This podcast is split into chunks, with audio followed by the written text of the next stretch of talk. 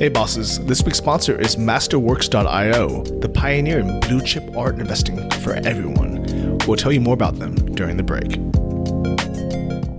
Welcome to the Invest Like a Boss podcast. I'm Sam Marks. And I'm Johnny FD. We're self made entrepreneurs who invest our own money and use modern technology to invest like a boss. Join us each week for exclusive interviews with our network of modern investors, business owners, and multimillionaires to discover new ways to invest our hard earned cash. Hey bosses, this is Johnny, and welcome to episode 132 of the Invest Like a Boss podcast. I'm in Mexico. Sam is on his way to Siberia. Is that is that where you are? It's uh, not yet, buddy, but by the time this episode airs, I will be somewhere in the Siberian winter in the middle of Russia, one of your favorite countries, Johnny. Yeah, I've, I've actually never been to Russia, but it's my future favorite country to visit. Yeah. I have a feeling. Well, you've been studying Russian before you actually ever went there. Kudos to you. Oh, uh, spasiba, moj drug. But you swearing at me? You swearing at me? I think everything in Russian sounds like you're swearing, but it's gonna be funny because I'm gonna be sitting here shirtless on the beach in you know 90, 90 degree weather, you know 30 something plus Celsius, and you're gonna be in like zero. You're gonna be literally in the snow. You know what I'm I'm, I'm packing? What are you packing? I'm taking uh, basically two tracksuits like the the standard Adidas Russian uh-huh. mobster tracksuits, uh-huh. and then I ordered I ordered on Amazon two uh, onesies, like a pajama onesie. You just like step in and suit up. Uh, and then I'm gonna buy like a, a, really sick fur hat when I'm there, and that's me. I'm going across Siberia just like that, like a Russian mobster. That's pretty dope. I, I would probably suggest bringing a uh, puff jacket as well. It's gonna be cold. Yeah, I've heard you can buy that along the the entire way, and I was like, well, maybe I should take a flask. My buddy's like, who's done it before, he's like, dude, you can literally buy vodka like from anybody on the train and from at any stop, just like along the side of the road, like people sell petro and stuff. They're like, you'll just see people selling vodka off of little like stands. I'm like, cool. I guess I don't need a flask. Well, I hope you don't confuse the two because in Thailand, the petro and the and the alcohol comes in the same bottles, and it's oft, often sold at the same store right next to each other. Yeah, and it tastes tastes pretty pretty similar as well. That's funny. Well, I wish I can. I'd, I would, I'd be able to join you just for like a few days, but I definitely don't want to be stuck on a train for what two weeks, three weeks. Yeah, you know, it would be really funny. Our Q4 update photo is going to be hilarious because it's it's going to be me in the snow in a in a fur hat, like you said, and you sitting on the beach uh, in Mexico. I love it. I'm still surprised that you already own two tracksuits. There's a Dick Sporting Good next to me. I went and just just cleared out their clearance rack, man. I have a bag full of clothes I'm never going to wear again, but uh, it's perfect. You know, I got, I got like a $20 duffel bag and leaving the microphone at home. So when you guys hear this, I'll be in Siberia, but we're recording it beforehand just so can basically take a month off, uh, not take the microphone. And I'll end, actually, I end the trip in Hong Kong where hotels are like, are, are, like a third the normal price. So I'm going to go there afterwards and just chill out for a week at a okay. five star hotel. Nice. Yeah, enjoy yourself.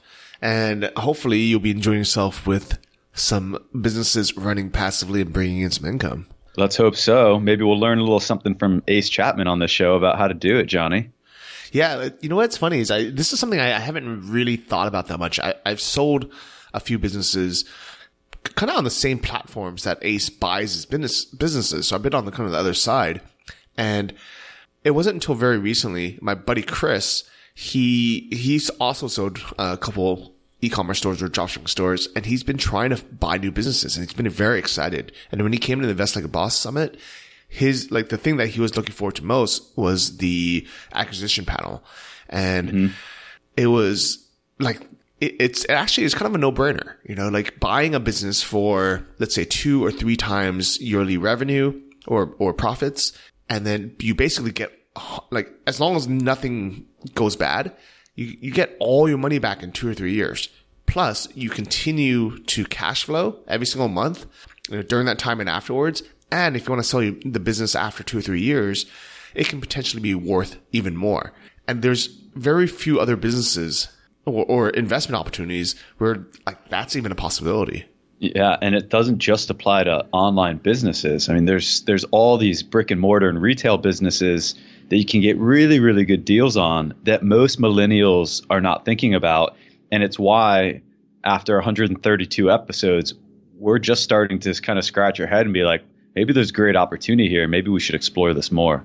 Yeah, definitely. Because I mean, we've all heard of people buying and selling, you know, houses. You know, they'll buy a house for let's say, you know, 100 grand or 500 grand. They'll put some money into it to fix it up. Now it's worth more. Now maybe the monthly cash flow is higher. Then they might flip it in two or three years and make a ton of money. Well, with businesses, it's it's like a very similar market, I think, but you don't have to worry about the like the market going up and down because a, a business is a business. It's it, it doesn't really matter like what your neighbors are doing, what the economy is doing. And also, there's just so much more opportunity, especially if you can just do it online through a computer and not have to physically build anything. You know, maybe you don't have to spend much money, like you know, let's say, you know, running better ads or, um, you know, or, you know, focusing on, on SEO and getting more traffic. These are things that you can add value to a business without actually spending much capital up front. Unlike a house, which you'll always spend money, like, you know, labor and supplies and, and building. Mm-hmm. So on this episode, guys, we're going to explore buy versus build with Ace Chapman. I think it's really interesting because so many people today are caught up in this venture capital startup craze. Everyone thinks that that's that's the path to owning a business and being self-employed. You got to start something. And I think you'll hear from Ace that maybe that that is not necessarily the course for everybody. It might in in most cases it turns out to be a bad idea. So this is going to be a really good position for everyone to hear. Ace is extremely experienced, as you'll find out on this episode, and uh, really excited to have him on the show. Um, and me as well. Let's bring on Ace Chapman right now. Alrighty, I am back on the air with Ace Chapman. Ace, it's great to have you on the show. It's great to be here. Big fan of the show. You know, it's, it's uh, done a lot of podcasts, but it's it's awesome to be on the ones that you actually tune in for. Have listened to all the episodes, so really, really cool to be here. Oh man, that's great to hear. Well, first is you know is Ace Chapman. It's just such a good name. I was telling my buddy that I was having you on the podcast today, and he's like, "That is that his real name? Because that's just too good of a name." So, is it know, your right? real name? I mean, what what are we doing here? No, man. So my dad was Ace, and then when I was born, I was called Little Ace, uh, which was cool when I was a little kid. But now I'll be, you know, if, if I'm ever home back in Tennessee, you know, I've been walking with uh, other folks headed to a meeting, really professional and, and that kind of thing, and I hear somebody yell from the other block, "Little Ace!" I'm like I'm a grown man. You can't still be calling me Lil Ace. I'm not a, a rapper. well, Johnny and I are putting together the iLab anthem, which will be uh, probably a hip hop song. This is pr- something scheduled for maybe five years from now when we're uh, uh-huh. uh, when we're when we're really adults. but we'll be yeah. sure to feature you in there if you'd like to come do a cameo. Dude, I would love I would love to come and do a cameo as Lil Ace, and I can live up to the to the name. And it's got to be rap, you know. If, if you're if you're talking money, you, it's got to be it's rap, man. Be. Yeah, oh, that'd be good. All right. Well, listen, Ace. I mean, this is uh, it's an honor to have you on. You've got an incredible story. I think a lot of the listeners would love to hear your story. I'm sure you've told it countless times, but uh, I think it's an inspiring one, and it's a great grounding for for what we'll discuss on this episode, which is buying a business uh, and trying to compare that as a, a, pros and cons set to starting a new one, which a lot of people do. And I thought it would be just great if you could elaborate a little bit on your story and how you got started in, yeah. in the business world. Yeah, well, you know, I, I went to college and it was a great school. Uh, and I was actually very excited just to, to, to, graduate, go to school, studying political science, you know, president of my class. It was, I, I wasn't one of those folks that's like, man, as soon as I can start a business, I'm leaving college. The other thing that, that, uh, is, is funny to think back is, you know, that was 20 years ago and uh, it just wasn't cool to drop out of college. There weren't the Mark Zuckerberg hadn't come around yet. Mm-hmm. You know, people weren't thinking like, "Oh, this is a way to success." That wasn't a proven path. And uh, but I, and I very vividly remember when I did choose to uh, leave school. I was dating a girl, and she was like, "I would never date a college dropout. It's over." And I was like, "Whoa, this is pretty intense." But all of that came about because I was using a uh, SaaS business called CoolWallStreet. It was a stock market simulator, and I was a customer. And you know, I was I, it, the internet was even kind of a new thing, and and so I was very enthusiastic about the stock market and loved that, the, that they had this little game that you could play, uh, which was essentially a stock market simulator, but they gave away prizes and, and all of that. Um, and, and so that was the first business that I really got into as a uh, as a, a, user of the internet. And so I reached out to the owner because the site was always crashing. There were always issues. Reached out to him and they said, Hey man, do you need help on this? I could intern for you this summer and, and come and help. And he said, I'm actually trying to sell this. I've got another business that's exploding and growing a lot quicker and I need to, to get rid of this. Uh, so it was uh, not something that I feel like I felt like I could buy. It was one of those things where it was like, um, okay, this is interesting. I'm curious what what kind of numbers they're doing. So I'll pretend that I'm uh, interested just so I can see how the business works. So he tells me they're they're trying to sell the business for seventy thousand. It's making sixty thousand. And at that point, I had no idea what, what, valuations were, if this made sense. But the thing that I knew was that the college I went to, Colgate University, which now is more expensive, but back then it was 30,000, a little more than 30,000 a year. And I had friends that were paying that 120,000 or more, more of them hmm. going into debt for hmm. that 120,000 and excited to get a job that was going to pay them 40 and so that was my comparable, you know, to take language from real estate. It's like, okay, I got this comp over here where people are paying 120,000 to make 30 or 40 and working a full-time job. And I can buy this for 70 and it makes 60. This mm-hmm. sounds interesting. The only downside was I only had $3,000. So it didn't matter how amazing I thought the deal was. And I didn't have the money. And so I spent like a couple of weeks after that, sleepless nights, like, man, I really want to buy this thing. And eventually went back to the guy and said, hey, can I pay you half of it over time? So that got me 35,000. Then I had a buddy that, that did come from money I went to school with. He thought it was interesting and had 15,000. And then for the rest of it, I for, for I wonder if this still goes on on college campuses, but mm-hmm. the incredibly p- predatory uh, uh, activity of sitting on college campuses with T-shirts and all that to get people to sign up for credit cards. That was mm-hmm. that was like the thing on college campuses when back when I was in school. And so, you know, I, I, went, I signed up for a bunch of those. I talked to the guy. I figured out how to get like cash advances and made up the difference with a bunch of cash advances. Wow. and closed the deal. Wow. So, so what happens next? So you bought the business and were you, you were still in college or you just graduated?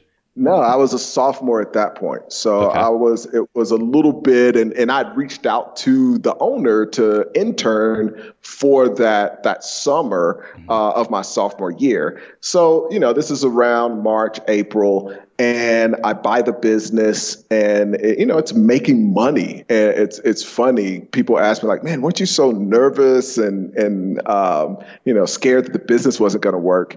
And it's, it's interesting because as a customer, I really understood the business.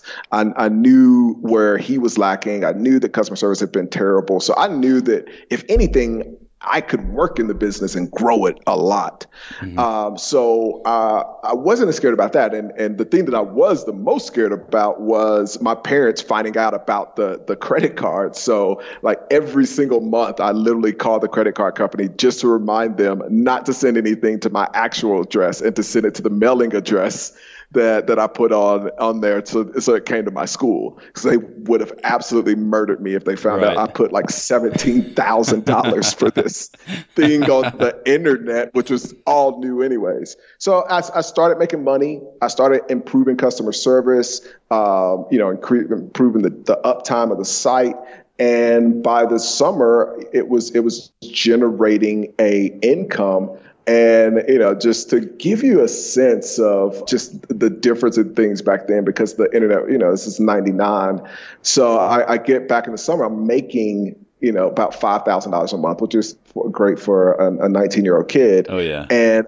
my dad is like, you have got to stop playing on the internet. you gotta like get a job this summer. I'm like, Dad, I'm making money on the internet. It's like that isn't real. Like that is real. I'm like, Dad, it is real. And it, it's I got to the end of the summer and I had some investors that wanted to invest in the business. And I go to my parents and they just didn't understand what it was. So I didn't really try to explain much a lot to them. Mm-hmm. But I remember going and, and, telling them that I had these investors that wanted to invest, but they wanted me to leave school. And, you know, I knew that they wouldn't be happy with that. And I'd gotten a full ride.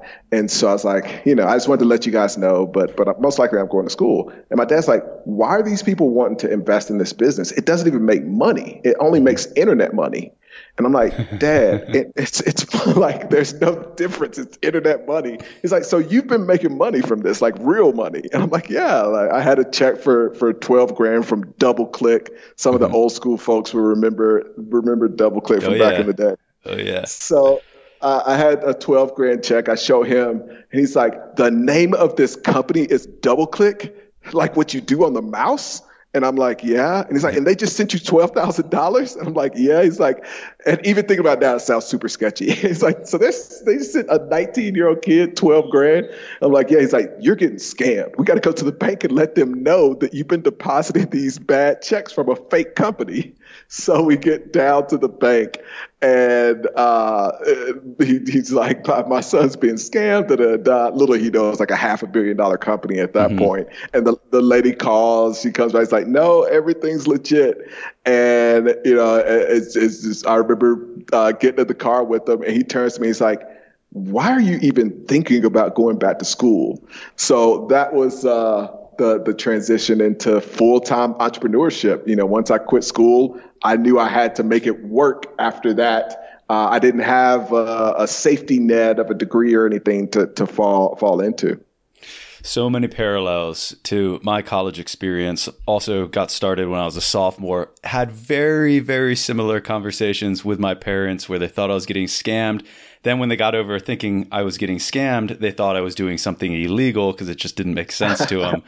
uh, good times. So what happens after that, Ace? I mean, fa- actually, fast forward us to today. That was the first business yeah. you, you, bought. How many businesses yeah. have you bought uh, in your life since then? Man, um, participated in, you know, me personally, where I have ownership and control um, is uh, a little about 41 businesses. So I'm literally in the middle of doing 42 and 43 as we speak.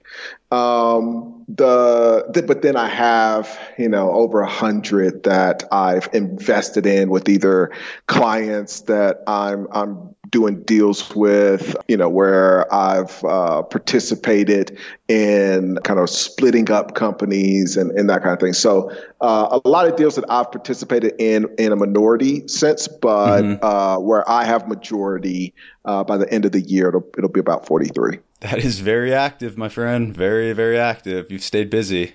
Yeah, yeah, it's been, and you know that that was a big transition for me. Mm-hmm. My my the thing back, you know, 19 years ago, I saw myself as a entrepreneur because everyone that we look at uh, that's really successful, Bill Gates, Steve Jobs, you know, those are the people we look up to. And they took one company, one idea, and they just grew it forever. And so I thought that was like the path. And, mm-hmm. you know, so I was like, cool, Wall Street, I have to take this thing and it's going to be my thing and I'm going to grow it. And it was pretty devastating, honestly. In 2001, we had the dot com kind of bubble burst and all of our, the people that paid us basically went out of business. Uh, and eventually we did too. And, you know, it's like, I don't have a degree. Now this business has failed. I don't know, any, you know, like, what am I going to do? This, this is such a terrible idea. Mm-hmm. And it took a while for me to realize, oh, like the thing that I do know how to do is go out and buy these businesses. Like maybe there's another business that, that I could buy. I had never heard an example of somebody who was just buying uh, businesses. Everything was start a business and, and grow it forever. And so I had, I felt like I just lucked into buying that, but not that it would, would become a, a career at all.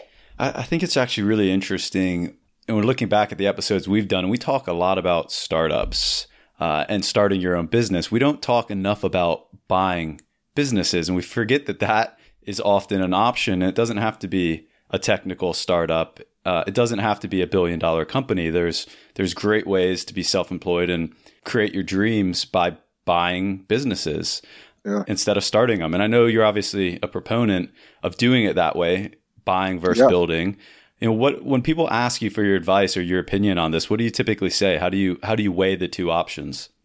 I, I think it's just really interesting. You know, it's, it's been interesting from a, for a long time. It is really cool uh, to see a lot more people even talking about this as a as a concept. Because the first thing, you know, my next deal after I realized that I could buy maybe go buy another business, I got a job at a mortgage company. I learned how to do mortgages. You know, so I've worked for a another company, which was a bank, for six months. You know, out of my whole uh, adult or whole life. I've, I've, only had a job for, for, for six months. And I realized like, Hey, I, I, now know how to do mortgages. Maybe I can go buy a mortgage company. And I found one and, and closed that deal. And I remember thinking, I have to keep this so quiet because if people realize that they can go buy income instead of having to trade their life and time for the income or taking the risk of starting a business, everybody's going to do it.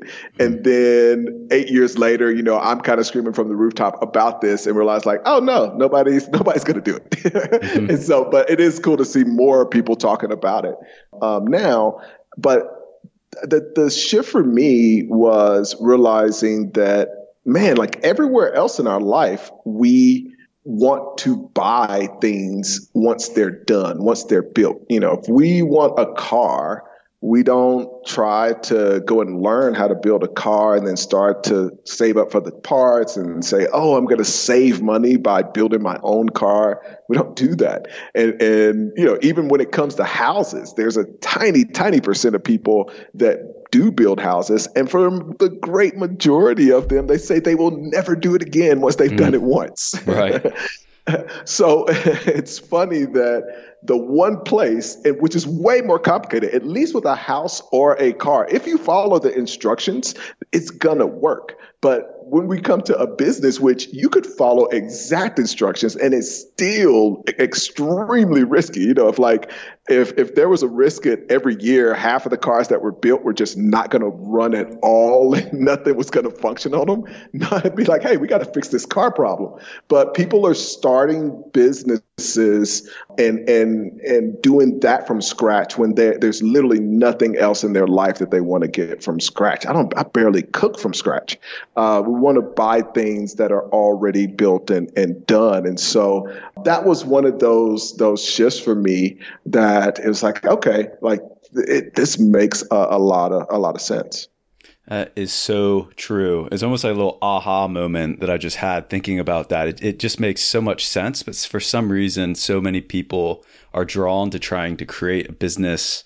Uh, maybe it's the media, maybe because it just it's sexy and and this is the stories that you hear about. But in practicality, does it make sense? Ah, don't know. I'm looking forward to hearing yeah. more from you, Ace. What uh, you know, what what kind of categories of businesses do you buy? So you said you've you've personally bought 41 that you own or operate yourself. Give us an idea of what a breakdown of some of those might be. So I, I loved offline businesses, especially after the inter- my first internet business uh, mm. failed. It's like, oh my goodness, this internet thing. I, I never want to do that again. so after that, uh, I bought a mortgage company, ended up buying uh, another business that was in the real estate space, which those businesses were complementary. I did a roll up of several tanning salons. Uh, it's it's kind of funny uh, for the listeners that don't know. I I am a black guy. And the first time I ever walked into a tanning salon in my life, I bought it. So that was a, a cool transaction. It led to me buying five other tanning salons. Uh, retail. Did you, bu- did you buy it? Did you buy it after you tried it, or you just You just liked it. no, I didn't. I didn't. I, I never got into bed. The lady was trying to convince me, like, oh, you should like get in a bed. I'm like, I'm a little bit claustrophobic. Like, I just don't like this thing. But it's funny. I, I just went by the, the lady was very motivated to sell. And I'm thinking, like, there's no way I'm going to buy this thing, but let me go check it out. And mm. I love looking at businesses because every time you go to a successful business and learn from an entrepreneur who has gone through what I call the entrepreneur entrepreneur gauntlet and they made it to actually made it to the other end against all the odds you can learn a lot. So i go and i meet with this lady and while there are a lot of entrepreneurs that are kind of cutting edge i realized that wow she's like succeeding in spite of herself you know i walk in i'm asking about how they sell the lotions and that kind of thing. And she's like, I never want to try to, I tell the, the employees, we're not here to sell anything. We want them to, if they say they want to buy the lotion, we sell it to them but we're not trying to convince them to buy the lotions. I'm like, what? What are you talking about? you know, I, I, read a little bit about it. I'm like, that's a big source of how these things make money, I think. Mm-hmm. So then, you know, go through the tour. I'm learning how it works. And then we get to uh, the, the front desk. I'm like, so, uh, to, you know, learn about the database. And she's like, yeah, we have like 12,000, it may have been 17, 12 or 17,000 people in our, in our database. And, you know, I'm like, oh, what information do you have? It's like, oh, we got like addresses, we got phone numbers, we got emails. I'm like, wow, that's great. Like, how often do you contact them? And she's like, oh, I would never contact them. I don't want to, you know, invade their privacy or whatever. I don't want to like reach out to them because um, that's annoying, you know? And I'm like, okay, like, I get it. You don't want to do that often. But like, when was the last time you did? She was like, never. I would never do that. Hmm. And I literally made her offer right then. I sat down on her computer, wrote up the contract. Was like, okay, I'm, I'm going to buy this thing. There's a lot of upside here. So that was the first uh, tanning salon and, and how I ended up doing that. So I owned five of them and never. Uh, and actually did a deal on a sixth one where we took the the equipment and and sold that to the people I sold the, the five to. Hmm. Uh, yeah, just it, it was I, I, never ended up getting into bed. all right, all right, not yet. Maybe there's a future there still just before yeah, some yeah. Uh, tropical vacation. mm-hmm. So, so yeah, sun, sun, sun tanning salons that checks one box. What else? What other type of of uh, categories of companies or businesses have you bought? Yeah, so um, retail. So those were a lot of the offline deals. Um, and now we do a lot of things. You know, the, I, talk, I mentioned two deals we're closing right now. We have mm-hmm. one that is in the home uh, space, and then another that is in the animation space mm-hmm. uh, that we're closing right now. We've done everything from like a political blog to a lot of SaaS businesses, a lot of uh, FBA, several F- FBA, some e-commerce deals, every t- t- business model online probably that you can you can think of uh, down to services. How about so, how about how about offline? Have you done anything like with restaurants or I don't car washes, think of laundry mats, things like that? Yeah, so we did one uh, deal on the subway. on the subway. An, yeah, Subway franchise. So this was an interesting one because the uh, the guy had gotten in trouble for some racial remarks, mm-hmm. and uh, he owned a a lot of subways. So he came to us and was just like, "Hey, I need to get rid of this thing. It's in a black neighborhood and now black people hate me. so they're like they're like boycotting the the restaurant, and so um, I just got a really great deal, and then that led to four Subway franchises, the last of which sold last year. That's being at the right place at the right time. Exactly, man. Exactly. That's really interesting. So it seems like so. Would you have a preference to online versus offline? So for the last um, 10 years, I've felt like uh, online was the way to go. I mean, you know, when I was first buying, I mean, even my first deal, it was basically a one multiple deal. Um, so most of the things I was buying even ten years ago was one multiple or less. You know, it, mm-hmm. it's funny the the way that they used to do the earnings and and uh, even uh, Empire Flipper. Shout out to Empire guys. Mm-hmm. Uh, they still do it as monthly. You know, it's like okay, it's going to be a thirty six multiple and where that comes from is because back in the day, you could get things at like a six or seven multiple, and that was month monthly. That means like you're going to get 100% of the earnings from that deal back in six months. Mm. Um, and so obviously it's gone up. And, and now we're getting to a point where it's leveled out because offline businesses, there's still a ton of pressure on the prices because there's more uh, inventory. There's a ton of baby boomers that are selling. There are, in, in, addition to there being more inventory, there's now this whole new competition with internet businesses uh, being uh, on the market as well and you're not really dealing with that many more buyers. So with offline businesses, there's a, a, ton of, of opportunities to get really great deals. And it's just pros and cons. I mean, the pros mm-hmm. on the online side is the fact that it is as close to a asset like a stock as as you can get in the private equity space because like a uh, financial instrument anybody on earth can buy it and you can transfer it to them uh, and in addition to that, it, you don't need a lot of different skills. Like for each of the businesses that I own offline, there was a lot of different skills that, that were needed. So if you have a restaurant, it, it's going to be way different than a mortgage company. The funny thing with the internet business is that a lot of skill sets are, are the same. Like if you if you need traffic, there's not a lot of different places that you're going to go outside of SEO Facebook ads, Google ads, and then you st- you start getting low once you get into Bing and Instagram.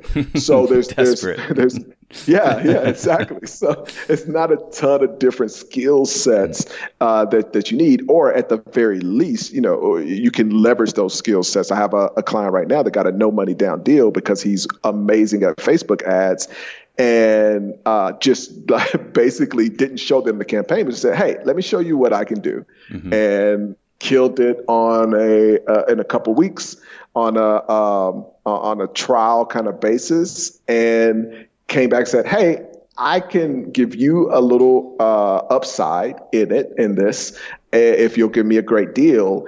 And you know, they're like, "Hey, like we don't know how to do whatever you just did." And, and, you know it ends up with a, a, a, cool opportunity. So those those skill sets, you know, they're the business that they're in. He knows nothing about, but he yeah. has one skill set that he's perfected that now he can take to any deal. Hey bosses, I want to tell you about this week's sponsor, Masterworks.io. Masterworks is the pioneer in securitizing blue chip art to make this $1.7 trillion asset class investable by both accredited and non-accredited investors. While the S&P 500 declined by 5.1% last year, the art market returned a whopping 10.6%, and this was called the top performing asset class of 2018 by the Wall Street Journal. Their founder, Scott Lynn, wanted to create a way for everyone to invest in great multi million dollar paintings. Now, anyone can be part of Warhol, Monet, or Picasso. To learn more or to join the exclusive community of blue chip art investors, go to masterworks.io. Make sure you enter Invest Like a Boss in the How You Heard About Masterworks section to skip the waitlist. It's really interesting what you said about offline businesses with some of the dynamics that are happening. They're putting downward pressure on the pricing baby boomers selling. I would imagine that there's a lot of room for improvements with an offline business because I would think that the people that have been running these businesses are not as savvy with internet marketing and, and maybe hmm. mo- more modern ways of marketing. So, if say buy a car wash, there's less people now, say millennials, that want to start a car wash and probably that want to buy it and operate a car wash. They'd rather have some type of online e commerce store. But if you can get a good deal on that, I would imagine that you, most people could go in with with more marketing knowledge than the current owners.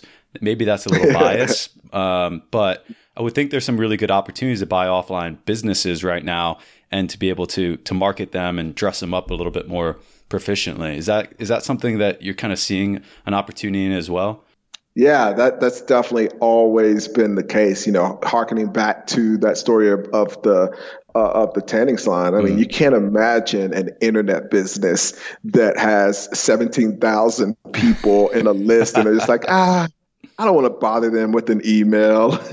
so true. yeah, it's just crazy. So some of the things that happen offline uh, the, uh, in these businesses are just so unreal. The other thing is that, uh, you know, I talked about the benefits of a, of the internet businesses, but some of the things, some of the benefits on the offline business is you can get, you know, the the last offline deal I did, the business was older than me. You know, now it was 40 years old. So if you in that case the brand equity that this thing had like it was cool to own a business that anybody in town if i said the name they know exactly where the location is they know what's sold they know the hours they know everything about this business because that business had been around for just so long. You can't buy to to it and people don't quantify that brand equity mm-hmm. so that, that you're getting basically as a bonus because you're still buying it uh, as a multiple of deal. And that's a lot of what i focus on is what are the when we're buying another business i, I tell i just had this talk with, with some folks uh, that are in a i'm in the deal with uh, yesterday. It's like i don't ever want to spend money on marketing. I want to if I need to spend money on marketing, I definitely don't want to give it to Facebook and then I'm basically renting their audience and I got to come back and rent it again. I want to buy a profitable business that has the audience that I need and then be able to go after those folks. And with these businesses, there's so many assets like that that aren't being leveraged that creative minds can go in and, and do. So I end up doing a lot of like consulting for equity type deals where I don't even necessarily want to take all on all the headache of running the business. Just help let me come in and, and improve it. So you have those opportunities in addition to the fact that there are so many more ways to finance and, and uh, offline business. You know, I, I have this little thing process we go to where we go through 101 different types of financing that is available for offline businesses and you start combining those and it just becomes very easy uh, when you're creatively structuring a deal to create a transaction where you're not having to to put up uh, a, a, lot of money and gives you a great uh, ROI with, with that with that leverage. So uh, those those kinds of things make those make that a, a big opportunity to to pay attention to because if you're looking at a three multiple deal, I saw a deal the other day that was like a four x business, and on the uh, which is an internet based business. Four x being and on revenue or, or on on earnings. On earnings, on okay. earnings, and then you can go to an offline business and buy it at two x what that does is it limits the amount of risk that you have because you're going to get all your money off the table in two years. When you're buying something at a three or four X, all of a sudden you're increasing your risk. And when that business is the internet business, we know the internet changes. Uh, Google mm-hmm. algorithms change. We've had we had uh, a business that was, was hugely affected by because it was in the po- political space, and Facebook had all this political stuff going on, uh, and so we were, were kind of caught up in that. So with with th- those kind of changes every day that you if you've got 365 days, every one of those days something could change that completely changes your business and, and that risk doesn't exist with the offline deals right. so I, one of the things that i tell people is you don't have to be there running the business in order for this to work you know i've got one buddy that has a deal that is a locksmith and you know he's traveling the world. The calls are, are, are basically sent to him and he can run this business and he has a van and they go out and they you know open up doors and, and do all that back back where he owns the business. So that creates the the freedom but you still have this kind of offline right. opportunity so you mentioned financing this one's interesting to me for we, we actually we missed you out at the summit ace you missed a flight from mm-hmm. bogota mm-hmm. what's up with that man I know, man. It was so painful. I'm sitting on the runway on the flight from Medellin to Bogota, and you know, it's like all right, 30 minutes. I got 30 minutes when I land. You know, when you start just calculating, like, okay, when I land, I'm supposed to have two hours. Yeah. Flight was late. I got like an hour, and then it's like 30 minutes. And then you realize, like, yeah, I, am not so even going to be there before the other flight leaves. so painful. Yeah. Uh, for, for the listeners, uh, Ace was going to come out to the summit that we had, uh, the Invest Like a Boss summit we had a few weeks back in Los Angeles, but he missed his flight. We were looking forward to having you on a, a panel about buying and selling businesses, but there was actually a lot of questions about how to fund and finance businesses that don't fall into the venture capital profile. Uh, and a yeah. lot of people there were from San Francisco, LA. They're in the, the venture capital uh, industry and, or, or, or financed their company through venture capital. And it just seems like there's a massive gap or, or just a lack of knowledge on how to finance a business that's not shooting for the stars. This doesn't want to become a billion dollar enterprise. People want to build something, generate cash flow, uh, or maybe s- scale it up to you know 10 15 million dollar business but again that doesn't really fit the venture capital appetite so what are some of these financing options that, that would be available for these businesses? I think a lot of people are familiar with how to finance a house by getting a mortgage, but when it comes to business, it it's elusive in yeah. a sense. Yeah, so you know, I, it, it really there's so many that it's a cool thing to uh, start to break down uh, things that are are more interesting. I mean, obviously, we do a lot with raising capital from investors and that kind of thing. But going back to my first mentor, that really, he, he had a huge impact on the way I see deals and the way I see the world. Uh, but he was somebody who buys and, and sells, uh, basically flips hospitals. And it didn't come from money, anything like that. The very first hospital that uh, that he bought was a uh, uh, one that was in a lot of trouble, and he went to doctors that were already in the hospital. And he's like, "Hey, this thing's going to go bankrupt. I think that I can save it." Wouldn't you rather be an owner in the hospital that you work at as opposed to um, you know just like renting or and that kind of thing and being an employee uh, so he basically got the people who had the most interest in this hospital continuing and being successful to help fund it. So we duplicated that in a deal for a car dealership. Um, so the guy was buying a, a, a car dealership and uh, had like a, a, portion of it where it was Porsches and they had Audis. And he was a big Porsche enthusiast and was a part of a club where everybody owned Porsches.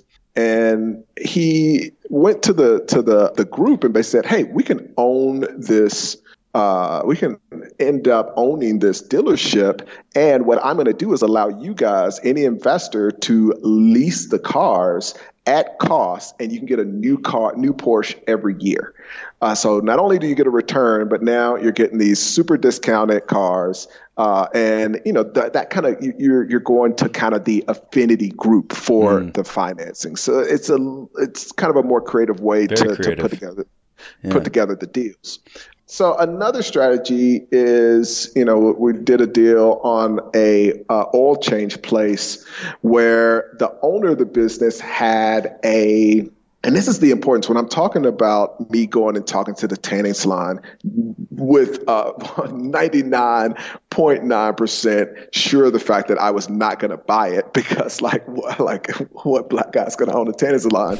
But I wanted to learn about that business, and so I'm always really pushing clients towards that. So this guy wanted to buy something in, in uh, oil change. Yeah, he was a mechanic, that kind of thing. So we talked to a oil change place and and it was a, too expensive and you know wasn't his budget. He's like i don't know if i want to talk to these guys. But we talked to him and one of the things on the call the guy was bragging about the this deal that valvoline had at the time where if you you committed to only do Valvoline oil, then they would buy a bunch of equipment, fix up the place, and, and do it at a very low cost. Mm. Uh, it, not even a low cost; it was free as long as you sold a minimum of uh, a certain minimum of Valvoline uh, each month. So we come across this other uh, deal that was super cheap, and it was a franchise. Man, I can almost see the sign. I can't remember the name of the franchise, but uh, it's the yellow one. God, what is the name of that thing? Anyways, it, it's a franchise, and the, the owner was an older guy. Um, my guy went and went to the location. Was like, ah, oh, it's super dirty. The bathroom is nasty. He uh, just was, had run this thing into the ground, and the equipment was old. And we found out as we talked to the owner that the franchisor was going to take his franchise. So they're going to take the franchise back because he wasn't meeting the minimum standards with the equipment. So he was like out of compliance so the franchise can take your your franchise if you do that. So he's like, y'all have to come in and make this investment. The, uh, the uh, equipment's 10 years old. It's got to be updated every 10 years. I don't want to do it. I'm out. Well, because we had that conversation before, we knew that we could basically get, based on his volumes, we could get the equipment for free. So end up with an amazing structure on the deal, not paying him anything essentially until we start making money, uh, and getting the equipment for free and being able to keep the franchise. So it's like those kind that the financing from that because he's like he's looking at it as you've got to put two hundred fifty thousand down. So we're like, hey, we got to buy this equipment. We're not going to give you any money up front, mm-hmm. uh, but then on the back end, we've got a place to go in and get that equipment for free. So it's that kind of out of the box thinking. And it's always tough to say, oh, this is how you finance. And this yeah. is the tough thing with this. Um, you know, it's I've the same thing with, go ahead. No, I've heard that very similar to what you mentioned with the oil. I've heard that in coffee franchises or coffee stores mm. where sometimes these coffee machines can cost like 10 grand. A lot of people opening a coffee shop can't fork out 10 grand to buy a nice coffee machine, coffee maker. So I, I, guess a lot of the coffee, nice coffee machine companies will extend that to them for free, so long as that uh, that manager or owner buys the coffee beans through them for mm. you know for a, a multi-year contract. I guess that's it's comparable. It's I like equipment it. financing in a sense. Yeah, uh, I love it, and I, that's uh, uh, it's like you're doing the equipment financing, but you're getting the the business in exchange for that. Such mm-hmm. a, a, neat thing. So there are just all of these cool ways to pull together deals, and you know, I, I never do two deals exactly the same, um, which is why it's just it's just like the entrepreneurial muscle where mm-hmm. you know you've got to be able to look at the deal and see the opportunity. I always say, you know, this is an art, not a science. You can't you know go about it in a in a scientific way. You've got to have a little bit of creativity and, and art with it. Eh, so people that aren't thinking as creatively about the financing side, where do most people start if you're going to go buy a restaurant or a bar or a car wash? Is it really kind of I've never done it, so I'm, I'm assuming it's either some form of seller financing or it's some type of small uh, small business loan. Uh, where they're going to go to do to to get financing? yeah, like initially, if they're not thinking as creatively as you have oh, gotcha. put deals together, and where would people just kind of start? Yeah, the easiest is SBA. Mm-hmm. Uh, so that's what most people do. Uh, I've had one. No, I've had two SBA deals um, in in my life, and and you know it's it's easy to it's easier to get those than uh, a lot of other types of financing, and it finances the whole purchase of the business, and they love doing those deals. The reason that I don't uh, like it, and I try to push clients a little bit away from it is that you know we're still in business and these things are risky. And an sba loan what they do the reason they offer this so easily is they literally put a lien against your life. You know they have a lien against your house. They have a lien against your car any cars you have. They have a lien against any obviously all the assets in the business. They have a lien against your bank accounts any stock market. I mean they they're going to come after you until they get their money. Uh, and I like to structure deals, you know, where it's like, hey, the reason I'm buying this is because, you know, you, the seller, is, is saying that it is what it is. So you need to have a vested interest. You know, it has these assets there. And so, you know, I want to go and get financing on those, which is separate. I, I think, you know, again, with a little bit of creativity, it's it's easy to to make the deal work without something like that. But for the person that's like, hey, I just want a cookie cutter I just want to put in, you know, I want a mortgage basically. I want to go put in an application. And it's like anything in life. The easier somebody makes something for you, the the how tougher it is on the back end. So it's mm-hmm. easier on the front end, but it's right. tough on the back end. Ace, have you read the book Snowball? It's uh it's a I think it's a biography of Buffett basically. Yeah, absolutely. Absolutely. So in, in, that, they talk about how he used to buy these these uh what they called uh arcade games, the coin, the flicker games. You know, I'm talking about pinball machines, mm-hmm. pinball, pinball machines. machines yeah. He used to buy these pinball machines, and he would use the cash flow from the pinball machines to acquire new pinball machines and in that case, he was able to develop this big portfolio of pinball machines, and that's kind of the, the, the concept behind snowballs. I know you know. You know, it seems like you've applied this same practice to building your portfolio. Is this something that you think about and and and strategize around, or has it just sort of happened that way? Originally, it was something that um, I it, I, I kind of started seeing. Mm-hmm. And you know, one of my things early on, which was a big shift for me, uh, that you know came from my mentors, like, hey, but don't buy any you don't want to buy expenses or spend money from money that you worked had to work for. So you want to go you want to buy something that's going to create money and then you want to go spend that. And it's actually how i ended up building a, a, bit of a real estate portfolio is i wanted a mercedes because i was young and dumb and so I'm like, okay, like I want this Mercedes. I'm going to go buy this quadplex, and then that's going to pay my Mercedes payment. so at first, it was this thing of, oh, I'm going to buy this, and then I'm going to spend that money, which is it's way way better mm-hmm. than just spending the money up front. The shift after that was okay, like you know, I really after I had some businesses, I you know, I had several things. I wanted to. I started investing that money and I'm like, man, the return that I'm receiving is abysmal. Like, I'm just not getting a good return. I mm. was used to, and even in real estate, like, I'm like, okay, this thing itself isn't giving me a good enough return. You know, uh, after expenses and maintenance and repairs and, and all of that uh, compared to my businesses because the the the, the uh, real estate is going to pay for itself over the course of 15 years, and I was used to buying businesses that were going to pay for themselves. You know, in case of my first deal in one year. Mm-hmm. so it's like I, I, need to pay these things off a little bit quicker. Or what's going on? What can I do here?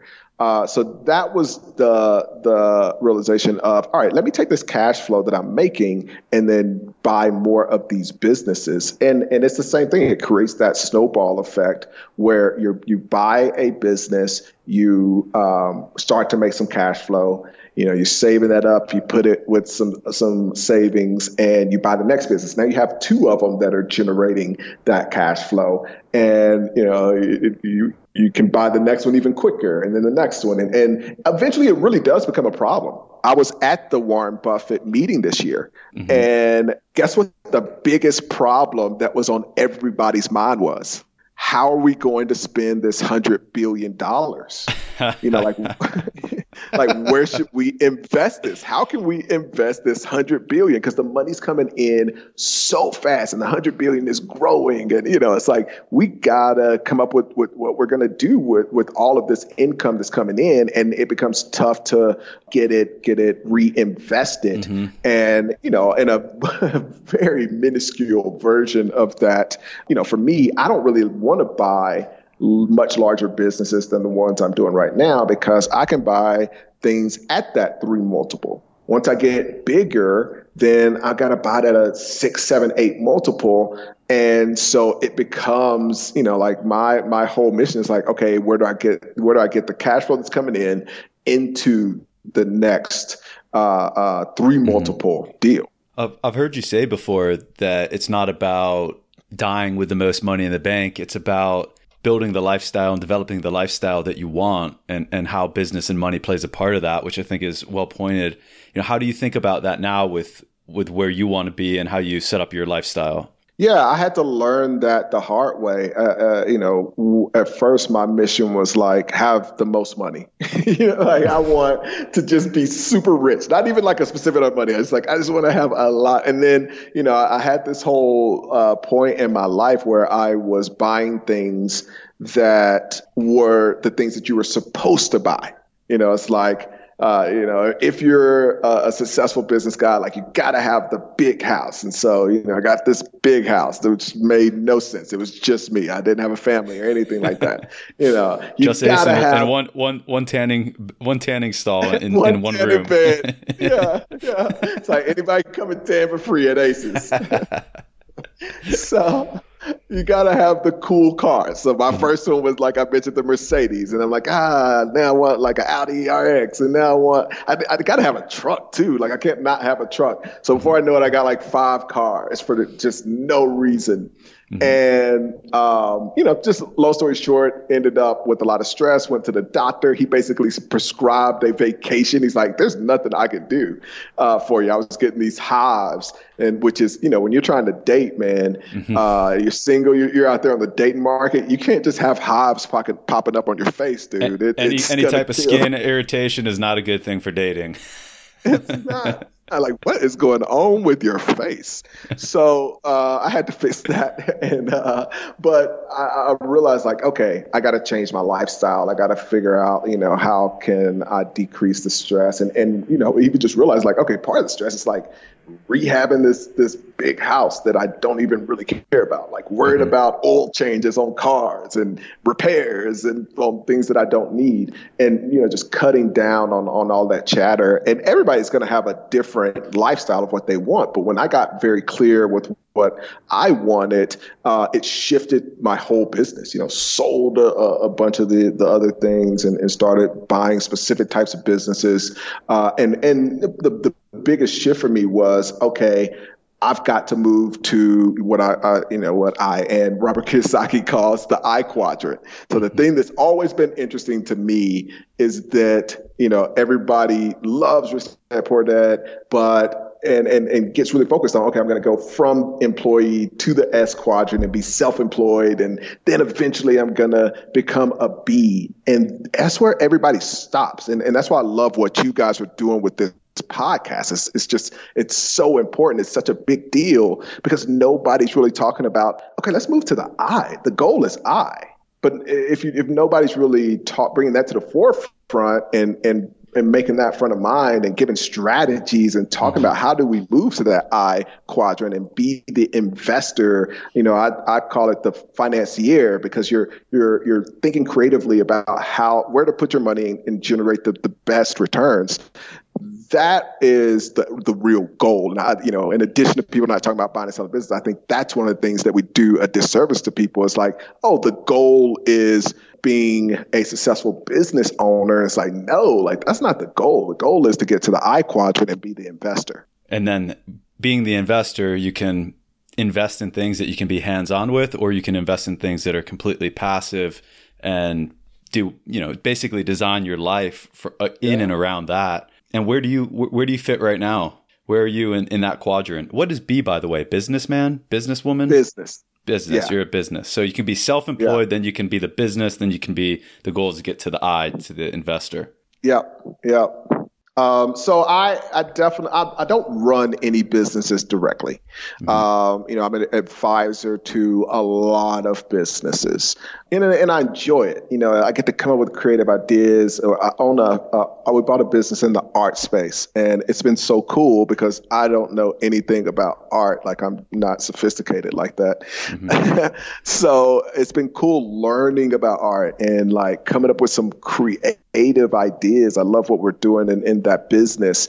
Um, so I can be an advisor and, and provide support and connections and the right joint venture partners, all that stuff as, as an advisor in the deal. And, and then I, I, I do a lot of other things that are just strictly investments. I do a lot of lending, uh, which is, is one of my favorite things to do if I if I'm not investing in a in a deal um, or just in you know acting as a pure minority investor as well. Do you have boring stuff like index funds or CDs, any things of this nature that are just kind of easy and totally yeah. passive? Yep. So I have an account with Marcus that I, I you know, have some funds in. Uh, I do some, um, I just, you know, obviously I have retirement. I got mm-hmm. uh, mainly indexing that. Uh, I have some bonds. I'm a big fan of of bonds. Uh, so all of that stuff is just on autopilot. Mm-hmm. Like I don't necessarily have to think about that. And then, you know, the other things I do get a little more aggressive in. So uh, you know, I, I, bought into, I bought a uh, invested in a barter company, which is kind of this effort to diversify because uh, it's its own currency, right. which uh, has has been really cool. There's just a lot of neat strategies to leverage uh, a barter currency uh, against the dollar and kind of interact between those to get things done in the businesses we own. So that that's been neat. so just just constantly expanding. Yeah. I was thinking about this building up this episode. It seems like you'll never run into a millennial that would call themselves a businessman or a businesswoman. But it seems mm. like our parents' generation that there was no such thing as an entrepreneur. It was only, hey, he's a businessman, she's a businesswoman. Now it seems like everybody is an entrepreneur. And I don't know if the terminology is just getting confused uh, or if, if people really want to be that kind of startup creative. But what do you consider yourself? Do you see yourself as entrepreneur, businessman, or or and how do, how would you distinguish the two? Yeah, I, am definitely an investor. You know, mm-hmm. I, I spend more time investing than anything else. I am 100% not an entrepreneur.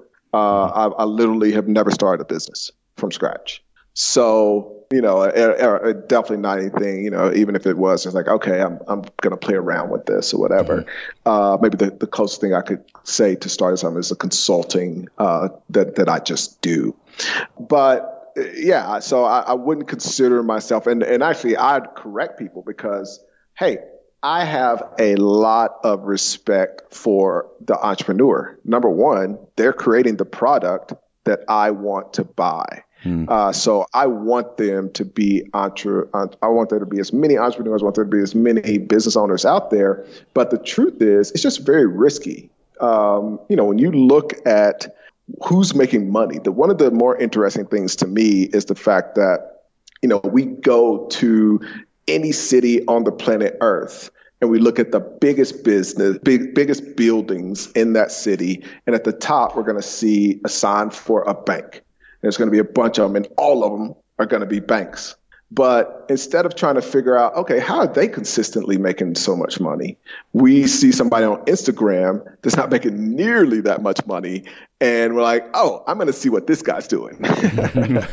so what, what I try to do is I want to see what the institutions, you know, like what were the institutions that are making the most money? And then let me follow those strategies. Because if I can just make a percent of a percent of a percent of what they're doing, mm-hmm. that's really powerful. So I want to see, you know, like what are the strategies that Goldman Sachs uses. You know, how are investment banks? And, and it's interesting because it's kind of an upstream uh, mentality. I, I, look at the entrepreneurs like the the lowest level, and and then you've got business owners, and and then you have these uh, you know kind of financiers where you have banks and and investment banks, and it, these people are just creating the product that uh, you know they look and see who the winner is, and then the investment bank turns that into their into their product that they're going to be able to sell. So they turn it into the stock, they turn it into the bond, and then they go out and, and, and they make money. So I, I still, it's funny because it's almost like a bunch of employees.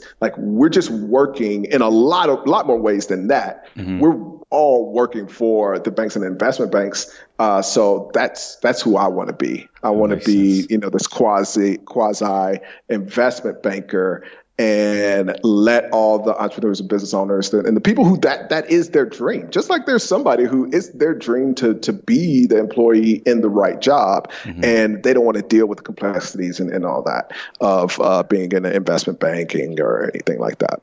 It's just in closing i know a lot of people out there thinking how do i get in this game? How, how can i buy a business? Uh, and i know you've helped a lot of people out there buy businesses exactly in the ways that you've been talking about.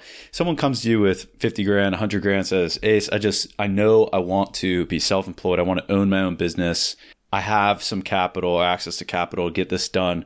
I don't know what I want to do. Where would you start with them? How, what questions would you ask them to figure out what type of business they would be best suited for and that would also suit their lifestyle and goals?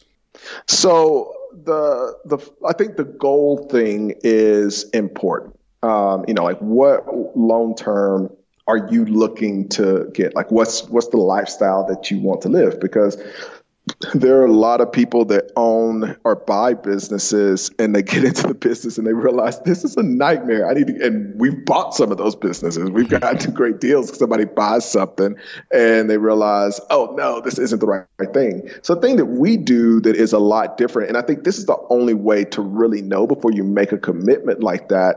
Um, it's kind of the same thing. It's so funny going back to the car example. It's like people do not, um, buy a car just like walking around looking at it asking the owner about it you know like tell me more about it give me some info give me the carfax and then they sign on the dotted line buy it and then for the first time they drive it mm-hmm. That's what most people are doing in the in the business space. And you're talking about instead of just a fifty thousand dollar transaction, you're talking about something where it's in a lot of cases they're freaking life savings.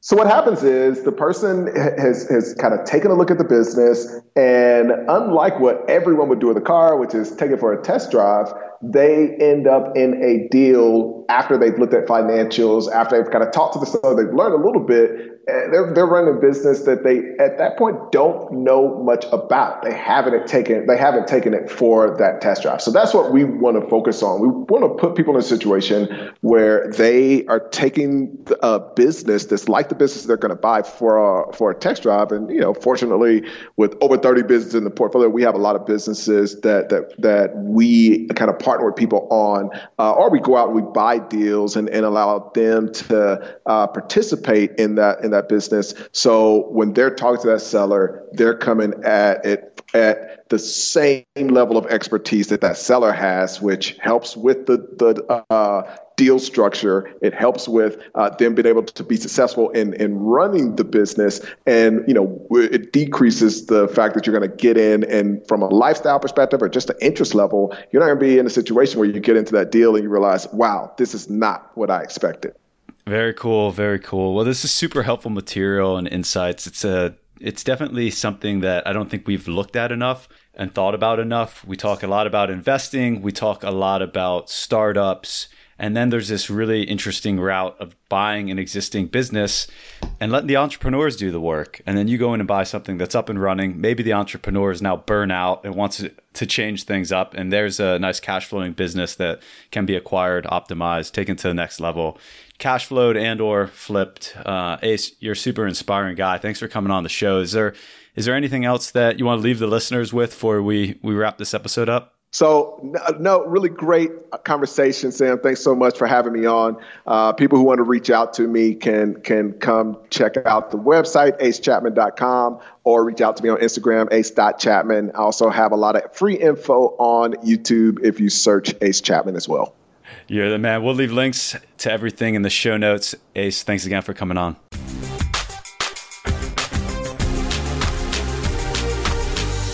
Boom. Little Ace has now become Income Ace. And hopefully Big we will Ace. too. Yeah. Big Ace, Big Johnny FD. Such a good Big name. buying, Still such a big good buying name. business. Yeah. Yeah, it is. Man, I, I'm gonna tell you right now, I'm excited. Like this, I haven't been this excited about a new type of investment and I don't know how many episodes. I mean, I, I remember the first, let's say, ten or twenty episodes. At the end of it, I would say, like, you know, surprise, I've invested. This is the first time where I've like actually went through the process of, of starting, you know, and I, I think it's gonna be a long process. And obviously, I'm, I'm not gonna just buy into it without vetting it first and looking at the terms, but this is the first time I've taken even that first action of just saying, all right, you know, I'm gonna, I, I put in my name and email. I'm like, I want to learn more. So you've you've sold a business, Johnny. Now, what intrigues you about buying one? Where does that fit into your your goals with wealth creation and also lifestyle? So selling, when I sold the business, it was because I was in that position where, you know, I was stressed and I didn't want to deal with it anymore. I didn't have a team to, to, to run it day to day. Uh, I wanted the kind of the passive, you know, income side of it. And from the buyer's point of view, he looked at it and was like, "Oh, this Johnny's an idiot. This website's not even mobile responsive. You know, so he's lo- losing half his customers. Um, you know, he, there's all these other products that he can add on there." And from my side, I was like, "Oh, you know, this this, you know, this buyer has no idea like how, how much trouble it's going to be to rebuild the whole site onto a, you know, mobile responsive, you know, um, theme. You know, I had all this custom code in there. I was like, I'm glad I'm walking away. So really it was, you know, two points of view. And, and from what I know, the guy is, you know, doubled the business on it now. So not only if he wanted to, can he sell the business now for twice what he purchased it for, but also he's gone all that monthly cash flow for that past couple of years. So when now that I'm on kind of this side, I don't want to start another business. Uh, you know, for the kind of a lot of the reasons why Ace mentioned, it's risky. It takes a lot of time and energy, and we kind of forget that as you know, as successful, you know, former entrepreneurs, we kind of forget about that grind and the risk of it not working. Versus, Got the memory of a goldfish. yeah, really. And but if we can buy a business that we can look at and we can see upside potential, it just makes so much sense, especially if we can invest through a company like Aces where he has a team on board. And that's the, the main reason why I, I would do it, uh, you know, with him and not just buy a business myself is I don't want to deal with it. Like I don't have the, I don't, I don't want to build a team. I don't want to manage a team. But if he has a team to run it day to day and he has a team to, you know, let's say rebuild the website, do the marketing, then, and if I can just kind of be somewhat passive about it, I'm, I'm very mm-hmm. happy with that. Yeah. What, what you described in when you sold the business is what every entrepreneur out there goes through. You know, any, anyone out there listening that's built a business, whether their aims were to be a billion dollar business or just to create a nice cash flowing business. Everyone goes through ups and downs in doing it. And if you can find people when they're in their downs, that's when shrewd businessmen get really, really good opportunities because it's it's similar to what Ace said in you wouldn't go out and build a car. Very few people actually build a house, but when people think about business, their first thought is to build it. It, it it's counterintuitive.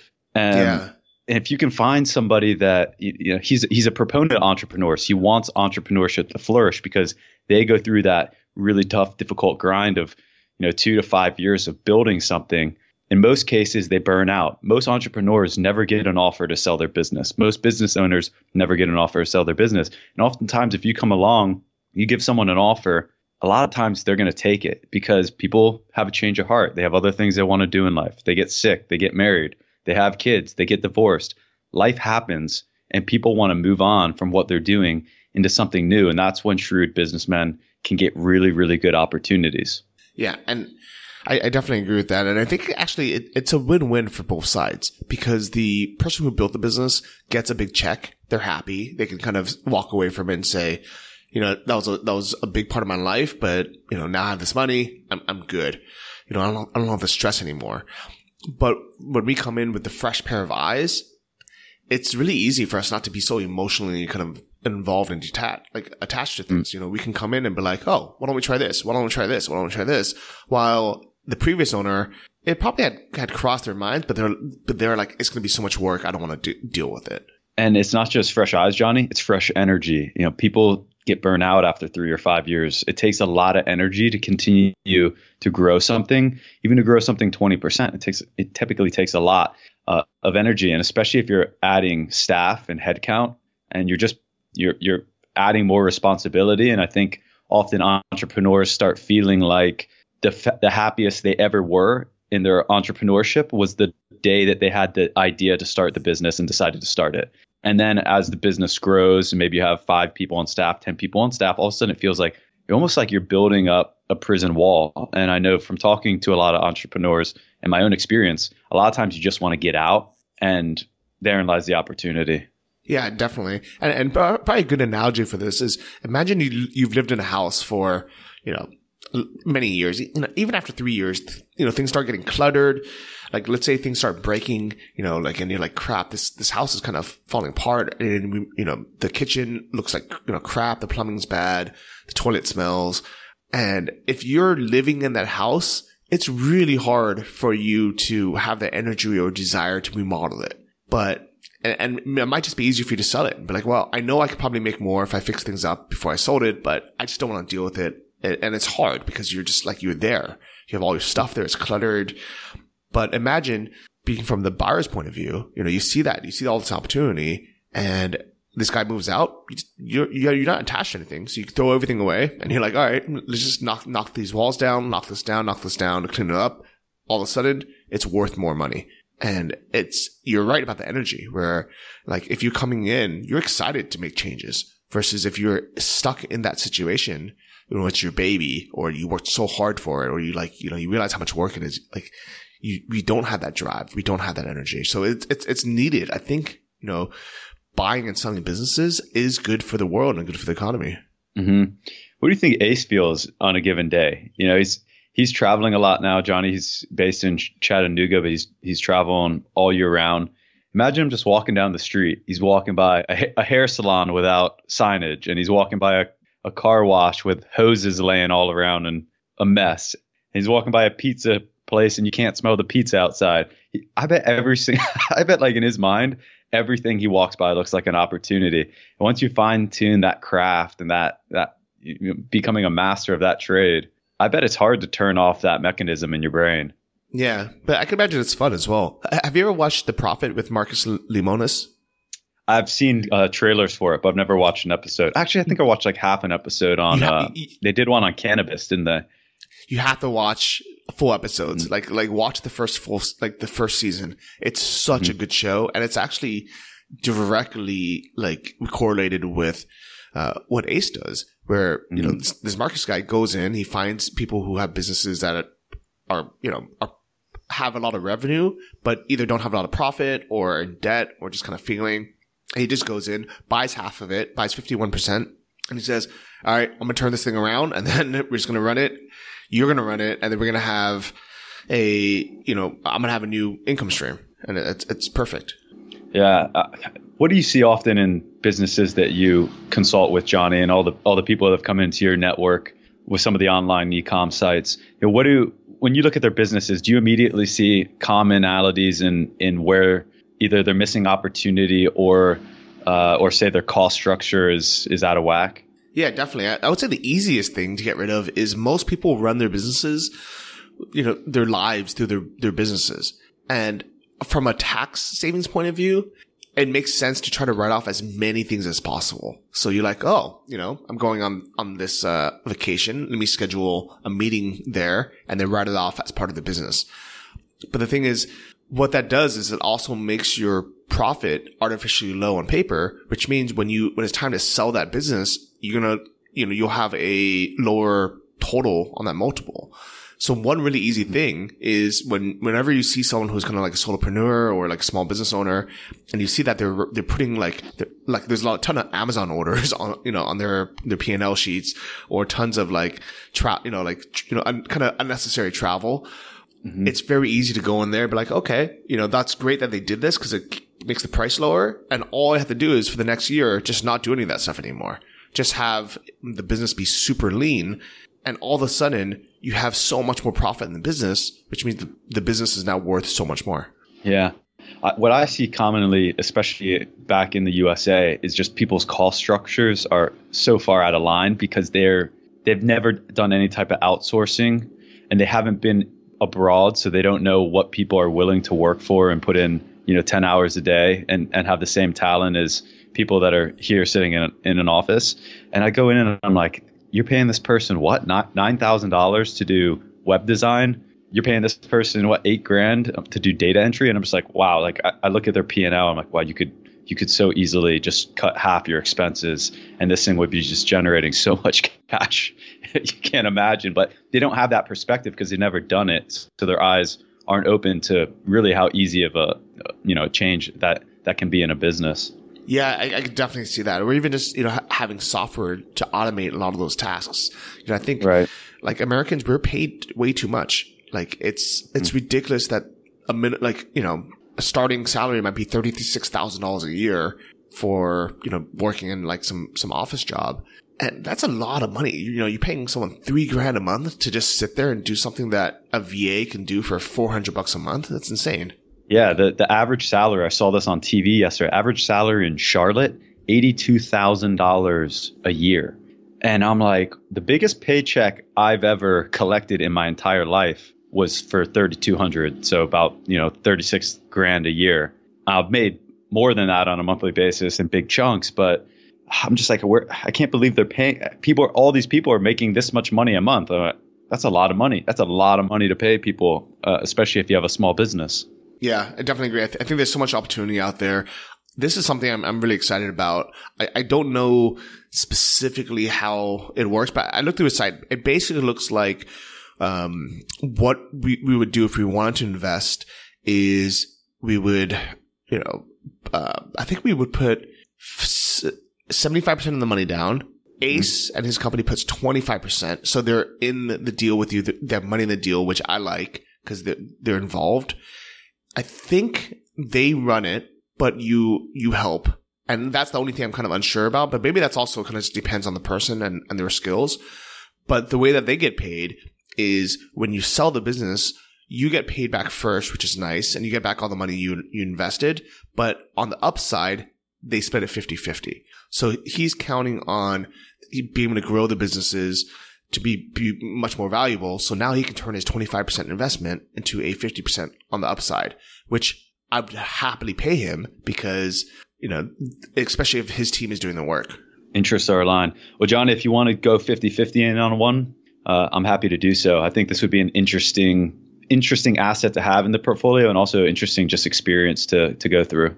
Yeah, definitely. I, I think it's exciting. Uh, and it's best of all, it's non-correlated with the stock market. So right. it's, it's, it's pretty much non-correlated with the real estate market or anything as long as it's a, it's a business that people continue to, you know, purchase products in, even if there's a recession. Uh, it's not for accredited investors. So you can just be, you know, you can, you don't have to be accredited, which is nice for, for a lot of the listeners. And it's just kind of, I don't know. It's, it's exciting. It's fun. Uh, my buddy Chris, he just bought a kombucha business. Ooh, that's interesting.